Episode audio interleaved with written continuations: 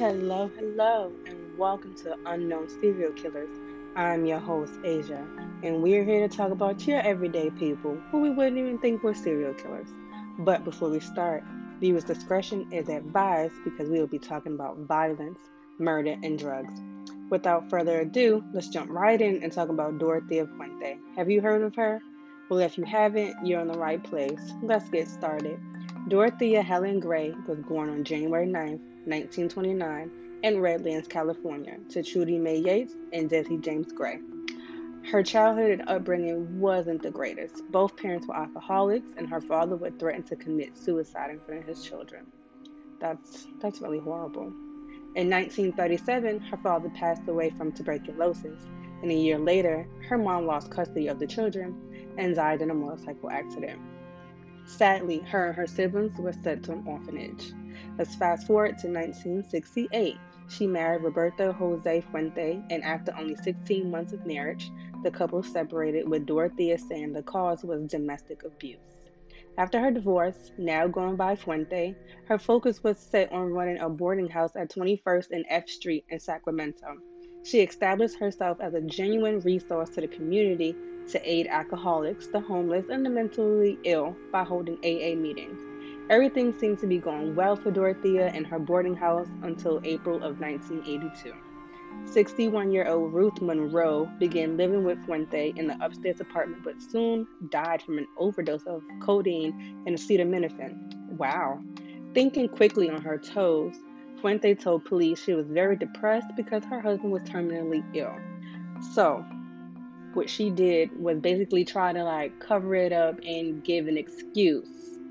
Well, it really wasn't an excuse. Her husband was ill, but that didn't mean that she was going to kill herself.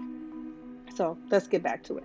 Police brought the story and ruled it as a death by suicide. A few weeks later, the police returned for a second time after 74 year old Malcolm McKenzie accused Dorothea of drugging and stealing from him.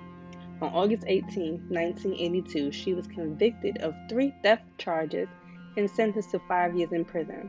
She was released in 1985, with only serving three of the five years during that time. She had a pen pal named Everson Gillmouth. Their relationship got serious, and soon after her being released from prison, they were talking about marriage. So she moves really fast. She moves really quick. She doesn't waste no time. So here, I think she was mentally preparing and making him her next victim. But let's continue. So,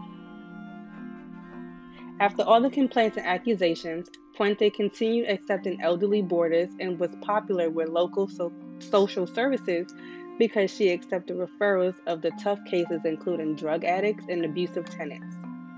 On November 11, 1988, Police inquired after the disappearance of tenant Alberto Montejo, a developmentally disabled man with schizophrenia, who has been reported missing by his social worker.